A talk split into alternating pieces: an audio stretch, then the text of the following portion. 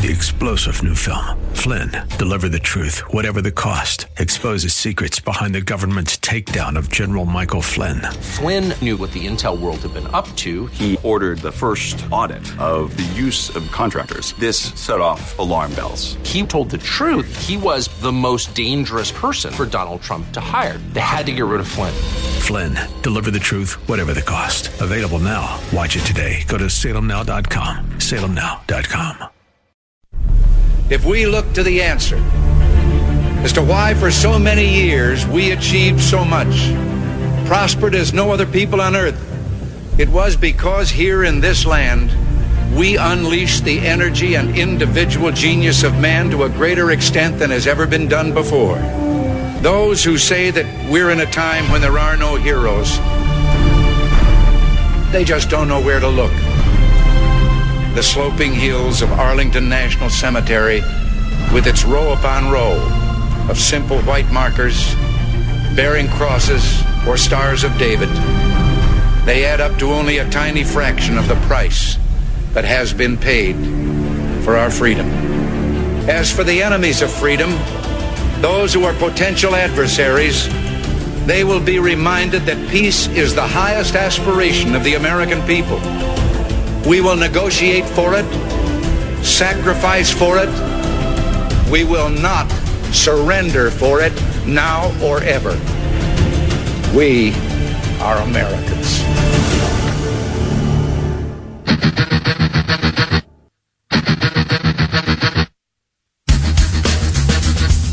This is the Bob Frantz Authority on AM 1420.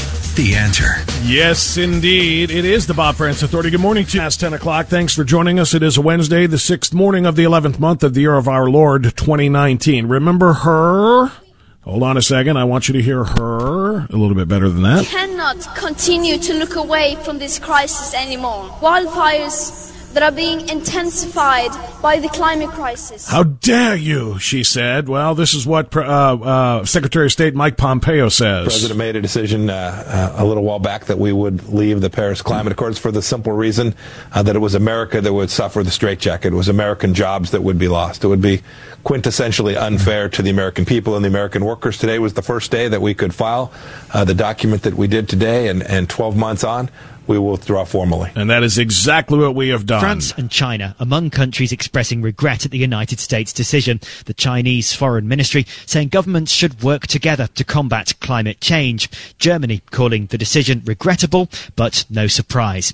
European Union spokesperson Mina Andreeva rejecting suggestions the deal is doomed. The world will continue to use the Paris Agreement to take action to reduce the emissions uh, that are having a negative impact. The US is the first signatory to withdraw from the deal agreed in 2015 by nearly 200 countries. Yeah, and uh, the U.S. is the only one that was uh, going to actually, as uh, Mike Pompeo said, suffer the brunt of uh, the repercussions of that. Meanwhile, the two biggest polluters in the world, China and India, don't change squat.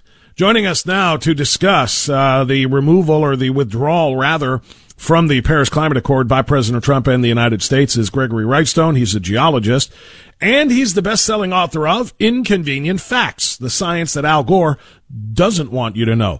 Mr. Wrightstone, good to talk to you. How are you, sir? Uh, good to talk to you. Yeah, there's so much to unpack here. But yeah, the book is actually today, right now, is number one bestseller in a couple categories on Amazon. So I'm well, real, congratulations. So that is. I'm taking a victory lap there. Yeah, well, but, you should, you know, but you know I'm what? Gonna, It- gonna, okay, I'm go gonna, ahead. I'm going to take take a, a stab at danger here and disagree with you right off the bat because you said that India and China are not changing a thing. Actually, they're doubling down and increasing uh, their use of coal. They're increasing investment both countries in both coal mining, imports of coal, and creating coal-fired electricity generation. So they're they're actually they're thumbing their nose. And for China to criticize the United States for pulling out of the Paris Climate Accord is rich because they're they're we are leading the world in CO2 carbon dioxide emission reductions. And what uh, the new EPA secretary just last week uh, said that the United States has reduced its CO2 emissions by 14%. But this is the key: we've reduced it 14%, but that within 45 days or less, the increases from China alone will wipe that out, and, for them to criticize us. And uh, but uh, if, we've not talked before, but uh, I'm actually a big proponent of more CO2. Uh, if you look on the back of my truck, it's it's got a bumper sticker that says "I heart CO2." uh, so I'm I'm a huge. huge let, me, let, me let, let me let you follow up on that in a second. Let me let, us follow up on that in a second because I want to know what you mean by that. But yeah. uh, it wasn't actually China that complained and criticized us for pulling out. It was European nations. It was France and Germany. They were the ones screaming England, screaming that we shouldn't have done this. But they the, the problem here is they they are complaining about the wrong nation. As you said, we've reduced our uh, CO2 emissions. Why aren't they calling out communist China? Why aren't they calling out uh, over polluting uh, India? They're they're they're pointing at us as if we are the problem. We don't need to be a part of the climate accord in order to reduce our CO2 emissions. We'll do it organically, just not at the, you know, at the tip of the spear pointed by the United Nations. Yeah, India is a great, great case study in this. Prime Minister Modi has said repeatedly he's going to do what's best for the people of India. There's 1.3 billion people there. More than half of them live in destitute poverty. And what he's planning to do and what he wants to do is a 100% electrification of the nation, and, and that's how he's going to pull these people out of just horrible, horrible poverty. I've been there not that long ago, speaking at a conference, and it's it's bad. And he wants how how you bring these people up out of destitute generational poverty is providing abundant, affordable, uh, and clean electricity, and that comes mainly from fossil fuels. So they're he's using coal-fired energy to to lift his people out of destitute poverty. And uh, he says, uh, you know, we'll, we'll maintain our average CO2 emissions per capita. It will always be much less than the United States. So he throws it right back at us. Uh, so there's uh, the other thing to consider. India, if we look around the world, four million people die in early death due to lung diseases, uh, lung cancer, emphysema, uh, because they're cooking over wood or dried dung in their own homes. They don't have access uh, to electricity or the fossil fuels like compressed natural gas or propane.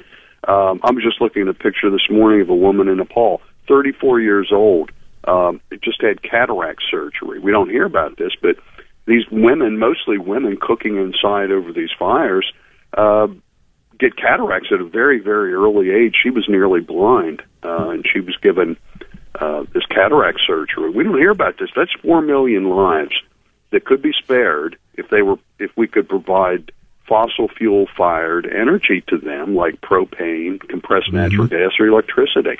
And that's an easy solve right there. Tell me what you mean when you say we're talking to Gregory Wrightstone, the author of, as he just pointed out, the best-selling uh, "Inconvenient Facts: The Science Al Gore Does Not Want You to Know About uh, or to Know." Tell me uh, why you say you have that bumper sticker saying "I love CO2." You want more. You're a proponent not of emissions oh. being cut, but actually more CO2. Well, we look at what's actually happening today, and that's what I do, I'm a I'm a, a climate realist. I, I, I live in the real world and I look at what's happening today, and I find that, and not, and it's backed up by science, facts, and data. Uh, I see an Earth that's thriving, prospering, and greening, and it's not even close. And it's mainly due, well, it's due to a number of things, but it's due in part to rising temperatures, and they are rising, have been for 300 years, and increasing CO2. Uh, the, the Earth is, according to NASA, uh, up to 50% of the Earth is what they call greening. In other words, vegetation is increasing, uh, and they attribute that, and less than 4% is what they call browning. So 50% increasing, less than 4% browning or loss of vegetation, that's a really good trade off. And they attribute it to climate change, uh, rising temperatures and increasing CO2. Uh, and it's and it's not even close. It's stark. It's mm. it may be the the greatest untold story of the late 20th and early 21st century is is how the Earth is responding positively to our changing climate. Now, what we hear in the media is completely different. But just think when you hear these things, these are predictions of what they say might happen in 50 or 80 years based on failed climate models. If we actually look at what's happening, uh, we we find that that's not happening. We find things like uh, forest fires. I like to talk about because they state the National Climate Assessment and other reports state categorically that fires are increasing due to climate change. Well, the, the science and the facts completely destroy that notion. We've been in a long term fire decline across the northern hemisphere, even in California, according to Cal Fire. You'll be shocked to learn this, maybe, and your listeners. Even in California, according to Cal Fire, the number of fires in California has declined by 50% approximately over the last 30 years. Now, the area burned has increased. So that means each fire's twice as big as what it was 30 years ago and probably a lot more intense. But that's a forest management issue. That's not that's not a uh, that's not a climate change or global warming issue. And and the recent spate of fires were actually generated by these Santa Ana winds that were they were instigated or begun because of a high pressure frigid air mass that descended into the uh, the high Mojave Desert and the Great Basin area. So, and this cold air then rushes down into the into the valleys towards the coast. So, actually, the, the Santa Ana winds and the recent fires were caused by uh, extraordinarily cold weather that's up in the high mountainous areas, and completely opposite of what we're being told. So, yeah, we're being misled on a on a grand grand basis here about so many things. We are talking with uh, Gregory Wrightstone, the author of Inconvenient Facts, the science that Al Gore doesn't, Al Gore doesn't want you to know. Um, I don't have the book. Uh, I wish I did, but I do see on your website, inconvenientfacts.xyz, that when I order the book, uh, I might also want to take advantage of the Inconvenient app. Tell us about oh. the app. Oh, it's awesome. We uh, we rolled it out. If I if I can mention another uh, radio is not as popular as you, but I did it on the Glenn Beck show. and you know, I, I I tried to get I tried to do it on your show, and you just you know you were too busy to have me. But uh, Glenn was he loves the app. Uh, we were approaching fifty thousand downloads. Uh, we rolled it out there, and then two days later, Apple removed it from the App Store. Uh, you can guess what vice president, ex vice president, sits on their board of directors. Yeah, it's Al Of course. And uh, so we fought with them and fought, and uh, it was down for oh, almost two months, two and a half months, I believe, and, and it was the lead story on Drudge. Uh, Laura Ingraham, Fox News picked up it and ran with it. It was it was big news because this was really the first that we'd seen that Apple had weaponized uh, the App Store in this regard, and uh, so it really blew up. And it really popularized the book. But now the app is back up and available, so you can have all this these 60 inconvenient facts that are in the book in the palm of your hand. That way, if you're if you're at Sunday dinner and your idiot nephew Billy, that's majoring in sustainable development at Ohio State, tells you the polar bears are going extinct, you can call up. Oh, wait a minute, Billy. Here's fact number 52 showing 60 years of polar bear population history, Billy. And you know you can you can pull that right up, and you can you're you're armed and empowered uh, with with this information in the palm of your hand, and it's the people that have it uh, just tell me they just love it, use it on a weekly basis when they're when they're talking with people that aren't as well as informed as they are. Gregory Wrightstone, uh, have you are you familiar with Kurt Schlichter? The football player? No, not Art. That's Art Schlichter. Kurt Oh, Schlichter. okay, I did that first time I met Kurt, by the way. I looked at his last name and I said, it's pronounced Schlichter. And he said, yeah, why? And I said, because it looks like Schlichter, which reminded me No, of I'm Art not, I'm not Schlichter the familiar with him. now. no. Kurt, Kurt is a is a senior columnist with townhall.com. He's a retired Army colonel. He's a columnist Mm-hmm. with townhall, townhall.com. He's a Los Angeles trial attorney who is also now uh, moved into radio. He is, like me, a guest host on some of the national shows like the Hugh Hewitt Show. You sound identical to him. Your your your your voice, your mannerisms, your the, the things you say, the way you say them. I kid you not. Will you come back on with me? I'm going to call Kurt in L.A. and I'm going to have him come on the air with the two the two of you together. I swear to God, Oh, you guys are you're vocal doppelgangers, if there's such a thing. It's an amazing, and I love it, by the way, because my listeners love Kurt. They love to hear him when he comes on with me because he is just a matter of fact truth teller, the way you are, and uh, I just think you guys would get all, get along famously. We'll Well- have to put that together. Oh, absolutely. I'm. I don't want to sound like I'm patting myself on the back, but I I hear this from the from so many of the the national radio hosts. They say it's it's so rare to have a scientist that's actually able to con- to talk about things that people can understand and do it in an interesting uh, method to make it you know, you, yes, you want to be entertaining. It's ra- radio, but you want to Sure. provide scientific, factual information that's backed up. And I, all of my uh, work and research here is, is based on things like I referenced Cal Fire. You know, that's the California Fire Sure. Network. Uh, I, I do. I get my data from NASA, NOAA. I'm a I'm an expert. Re- I've just been recently added as an expert reviewer for the Intergovernmental Panel on Climate Change. So they've recognized me as and my qualifications to talk about this. I don't agree with uh, some of what they do. Uh, there is some good science being done, but the conclusions that are being drawn, I disagree with strongly. Right. And again, I'm, I'm a huge proponent of an Earth that's. Thr- and do we have a, just a few minutes? And we can Actually, talk a- about. actually, I tell you what. You know what? I can I can find a couple of minutes for you on the back end, but I have to hit this Oh, break let's- now. let's I'm already two that. Minutes past you'll- it. you'll yeah, hold, hold on a second. Gregory Wrightstone's got a few more thoughts for us. We'll do that right after this. It's the Bob Frantz Authority here on AM 1420. The answer.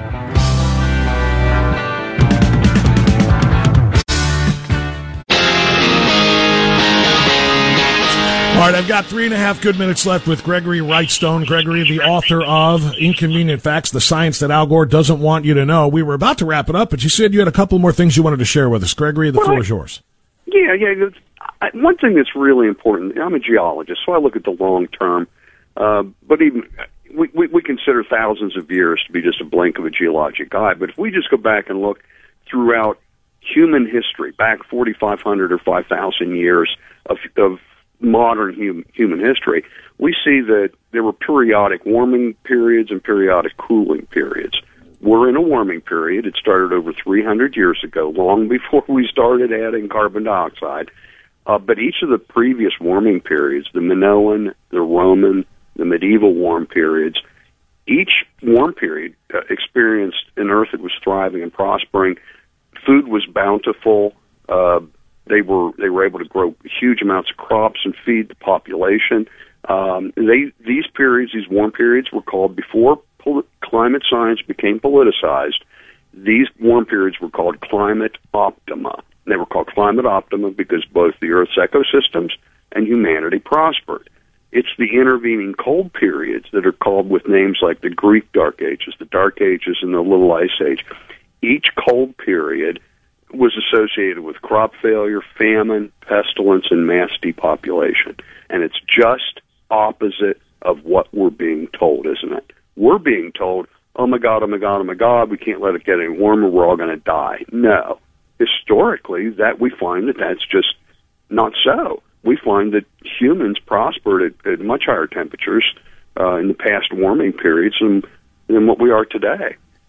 And it, yeah, we may get another degree or so of warming. Fine. Uh, look back on what's happened. Uh, again, civilizations, there's a, strong correlation between the rise and fall of temperature and the rise and fall of civilizations. And and it's and again, I, I say this a lot. It's just opposite of what we're being told. So, you What know, is your what is your what is your take, if I may, real quick, Gregory, on uh, Greta Thunberg, the uh, sixteen-year-old who took the climate world by storm and lectured us all about robbing her of her childhood? Oh man, there's so much to unpack there. Uh, well, she came over. She doesn't want to fly, so she came over in a boat that was made of carbon fiber that was constructed out of petroleum products that she wants to ban. And number one, uh, it took four intercontinental flights to fly the crew, ferry the crews back and forth, so they could sail this thing. Um, and now she's traveling in a uh, Arnold Schwarzenegger provide uh, Prius, I believe. Uh, and it's a coal-fired car. She thinks it's clean, but it's actually the energy's coming from coal-fired plants for the most part.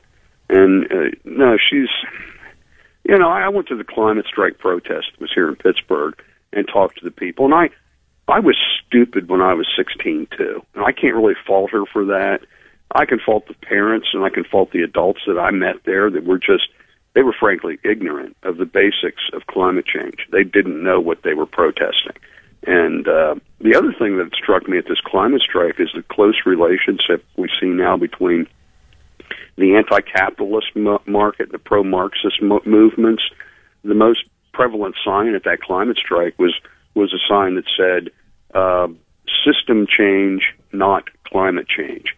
So they want they want to bring down our government. They want to bring down Western Mm-hmm. democracies and Western governments and replace it with whatever their vision of this of this new system is going to be. And I I suspect it'll it'll begin with F and end in ashism. Uh, there's just, that's just me, but Yeah. uh, you know these and it was it was I talked with those. In fact, I interviewed. Uh, I had a, a video team. I went and interviewed people there. Greg, Gregory, we're going to have to pick this up another Yeah. time because I am past it now. Uh, but I have a three-word response. to all How of- dare you! Yeah, that's uh, that's what Greg, that's what Greta that's what Greta wants to know. Uh, I, in the Thank time you. that you were talking, by the way, I was able to download from the Apple App Store onto my iPhone Inconvenient Facts app. Gives you ten inconvenient facts free, and then you can purchase the other fifty for two ninety nine, which is a pretty cheap way to go to get all of this information. And better yet, get the entire book and read it in its uh, full full form. Inconvenient Facts the science that Al Gore doesn't want you to know by Gregory Wrightstone. Gregory, thanks for the time today. I'm going to have you back on with Kurt Schlichter one of these days, and we're going to have a lot of fun. All right, thank you. Thank you. God bless. Appreciate you. 1031, time for news now on AM 1420, The Answer. at copleyfeed.com.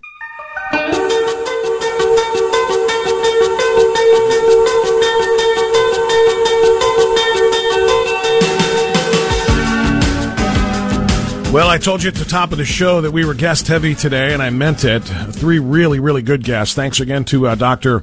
Frank Wright, who joined us uh, discussing the Southern Poverty Law Center and their continuing attacks on all things Christian but from their uh, left wing bully pulpit. Uh, thanks also to Gregory Wrightstone, the author of Inconvenient Facts. And now I say thank you to Dave Ray for joining us. Dave Ray with the Federation for American Immigration Reform, a regular guest on this program, as are many of his colleagues at FAIR. Dave, it's been a little while, I think since Washington, D.C., but it's good to have you back on the air. How are you? Uh, Good to be with you again, my friend. How you doing? I'm good. I uh, I wish we could visit under better circumstances than uh, a horrific, horrific crime committed not in the United States, but actually about 50 miles south of the uh, American uh, Mexican border. When uh, we all saw what happened earlier this week, a group of cartel gunmen ambush and murder three women and six children close to the New Mexico Right. border, as mentioned. Um, Dave, the reason I wanted to bring you on is, you know, these people aren't illegal immigrants, but they may be, and this is the problem.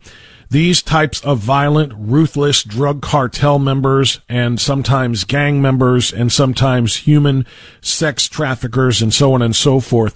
These ruthless people that the president has said should be wiped from the face of the earth they don't stay on the other side of that border to commit these terrible crimes. They are coming into the United States, and I think this horrific event underscores why President Trump was right to say we absolutely have to seal off that border.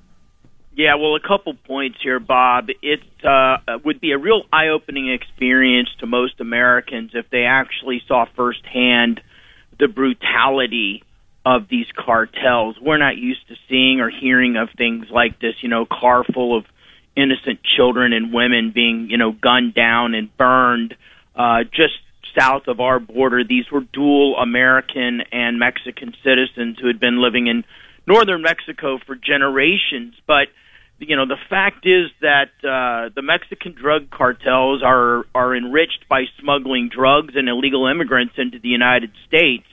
And our inability or unwillingness, or however you care to describe it, to secure our borders has effectively enriched these cartels and emboldened them to do these things. Exactly what was motivated behind the attack. Uh, there's been, you know, it sounds like years of tensions between uh, the, the families, uh, the American families that are living there in northern Mexico, and the cartels, and whether or not this was just a warning shot. But uh, I'll tell you, when I'm standing on the border uh, down in San Diego, uh, with border patrol agents and they'll point out right across Mexican highways where you know one morning you'll look up and there will be a mutilated body hanging from a billboard for all to see.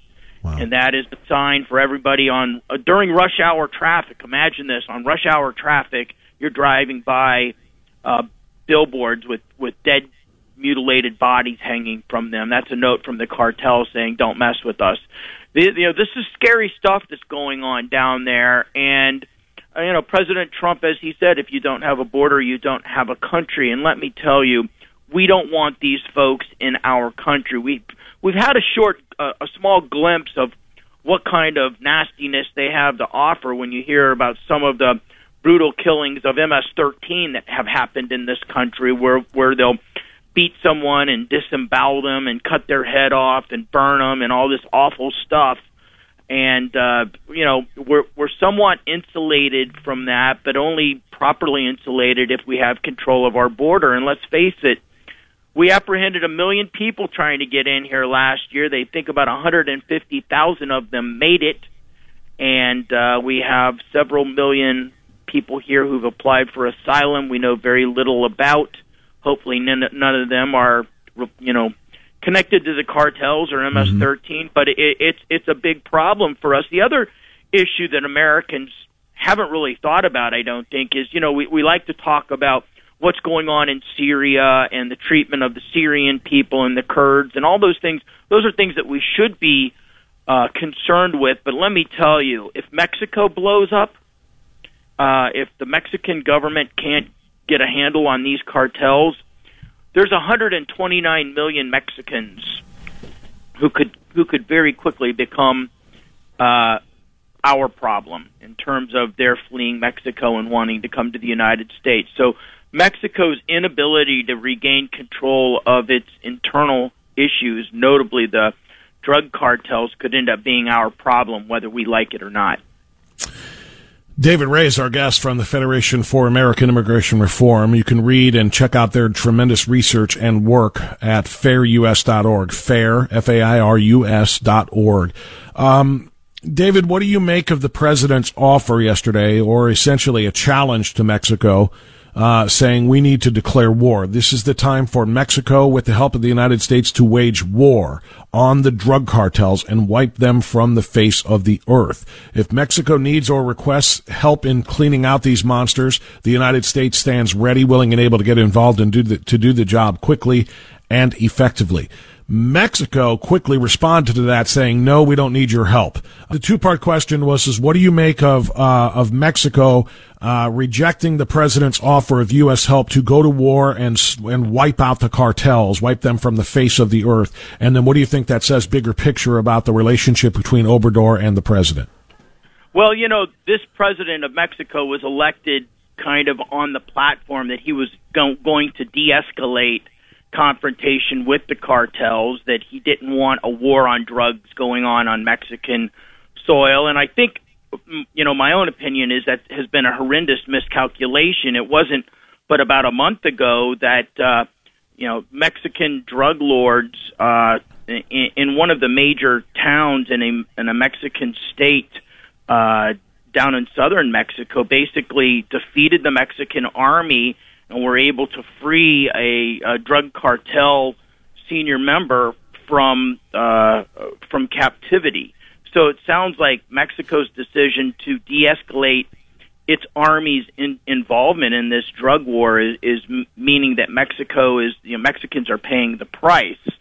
And uh, in this case, it was the Sinaloa cartel, and they they effectively control large parts of the border. Um, you know, I think the president was right in offering U.S. assistance. You know, if it it's you know you look at where the United States is. We're all over the globe. We're in Korea. We're in Germany. We're in Syria, protecting everyone else's borders. Let me tell you, if Mexico blows up, we are going to need to be protecting our own borders a lot better because there's a lot of bad things that be, that could be coming our way. I wish Mexico would let us in to help them. I think the U.S. military would be would perform uh, wonderfully against the gr- the drug thugs uh, of the cartels. I don't anticipate Mexico doing that. I think they've always been a little hesitant of their larger and more powerful neighbor to the north, and I'm I'm afraid I think they're afraid of inviting us in. But I they're going to, uh, you know, I don't know whether or not Mexico has the resources in its military and the capability. Seems like they're uh, outgunned by the cartels right now. So they may have no other choice than to invite us in, but I think that would probably be a last resort. Yeah, and uh, you know, but we had been making the reason I asked about the relationship between Obrador and President Trump is we had been making really great strides in getting yeah. their assistance in uh, you know limiting the you know kind of kind of helping to seal off their own southern border to limit the uh, flow of caravans from uh, Central America to come up to the United States. They've been helping us right. by cooperating on um, providing amnesty for those who are looking for not amnesty, excuse me, asylum for those looking asylum, for asylum right. in the United States. We of course have declared that anybody who wants to come here and declare asylum, if they pass through a third country to get here, you have to first uh, declare and ask for asylum there. So Mexico has done some good things to help the problem at the southern border. Um, I just wonder again now that we're talking about the violence of the cartels, their rejection of the president's offer there. Does that say anything about their future cooperation on matters uh, like asylum? and caravans? I, I think it doesn't. Um, I will say that in my, you know, I've been in the immigration debate for about 30 years, and during this period, I've never seen cooperation from the Mexican government where they've actually acted like good neighbors. And I credit that to President Trump. I mean, any president in the last 30 years could have approached Mexico uh, and, and implored them or threatened them as President Trump did. Let's face it, we're Mexico's biggest market. We buy 80% of their stuff. So, you know, the biggest customer, when you're looking at from a business perspective, your biggest customer has a lot of leeway. And when that customer isn't happy, your business isn't happy. And so President Trump was able to use the threat of tariffs and so on to kind of push Mexico into a, a better cooperation. But I think, you know, President Obrador in Mexico has has been willing to make these agreements. We have the Migration Protection Protocol, whereby if uh, Central Americans ask for asylum in the U.S., uh, cross into the U.S. illegally and ask for asylum, they're uh, returned to Mexico to await their asylum hearings. That basically gets rid of catch and release. They've had, you know, these third safe country agreements whereby if you're passing through Mexico, as you mentioned, you have to ask for asylum there first. Uh, I think they are going to continue to cooperate on these measures. You know, there is a there is a lot of Mex- Me- Mexican nationalism that we never hear about in this country. Mexico is a very proud country. They're a sovereign nation. Um, you know, I first caught wind of it um, a couple years ago when I was in San Diego, and I started hearing about how outraged the Mexican public was uh, by the, the flood of Central Americans into Mexico, and that it was violating Mexico's um, sovereignty. Right. And Mexicans were making the same arguments that Americans were. You know, we have our own poor that we can't take care of, yet we're taking care of people from across, you know, from around the world and so, but they don't, do they, Dave? Don't doesn't Mexico have a much harsher policy of dealing with illegal aliens in their country than we do? Well, they they weren't the the, the Mexican people were taking care of the of the asylees. You know, the, Mexico does have much stricter immigration policies than the U.S. when they're enforced. Right, they'll lock people up. There, Bob, is that the cops at that point, I'm talking about late last year, were based while the Democrats were saying nothing was going on. Remember, there were caravans coming out of Central well yeah America. yeah no they're not going to lock those people up because they know that they're only in mexico for a temporary period they're on the way to the united right. states heck they they right. they they escorted them up you know uh, yeah. Uh, but but generally speaking before the caravan of central americans caravans plural started to become the norm uh, you come into mexico as an illegal alien if you're not a mexican citizen or there legally as a visitor they will throw you in jail and uh, yeah. and hold you there for a very long time the kind of thing that we would never consider doing here which is uh, which I find kind of ironic. Right, and their deportations uh, at some years are are larger than ours. So uh, they got you know that they they were looking blindly looking the other way or purposely looking the other way while these caravans came through. But I, I, I think the Mexican government, uh, you know, they have dispatched troops to the southern border. I think that they look at this whole drug thing as a domestic issue and whether or not they have a plan on how to take out the cartels without our help is uh, is really a question that's going to we'll have to wait and see how right. they do it. I, I hope they're not outgunned by their own cartels, but it's certain the recent skirmishes the Mexican government's had with the cartels, it hasn't looked pretty and hasn't looked hopeful. Yeah, I think you're 100% right, Dave. Uh, Dave, I'm glad. Uh, wish we had again a different uh, reason to to to chat with one another because this is a tragedy, and I hope it's something. I really wonder what this is going to do about Mexican tourism. Americans going Yeah. to visit Mexico. I mean, this was a dual citizenship family, but you see an Right. American family slaughtered in such a way, it's going to make a lot of Well, people think twice about yeah, wanting to go make- down there. It's a terrible thing. Yeah. Last thing. Absolutely, and it make it makes you understand also why the border patrol wants that wall there. You know, they're facing yes. these cartels, and that uh, you know the walls protect the border patrol agents along with our country and uh, Yeah. along with our public and our citizens. And so it's another argument as to why the professionals who are, you, you know, asked to safeguard the United States Border Right. Patrol and Customs are all big advocates of having a border wall. Yeah, I uh, I completely agree, Dave. In fact, that was the primary reason for my call to you this morning to say, hey, let's talk about this. This is why Trump's border policies, including the wall, are so very important when we say things like this happening.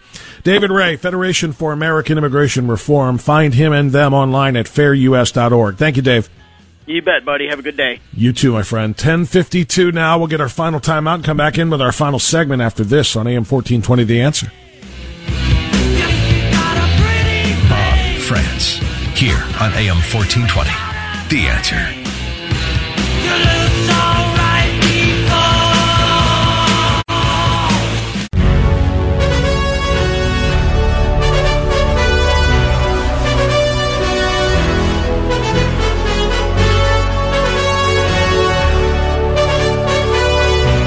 Well, final segment of the broadcast. Obviously, a short one at 1056. Three really great guests today. Thanks again to Dave Ray, Gregory Wrightstone, and Dr. Frank Wright. Uh, good conversations about a host of different issues.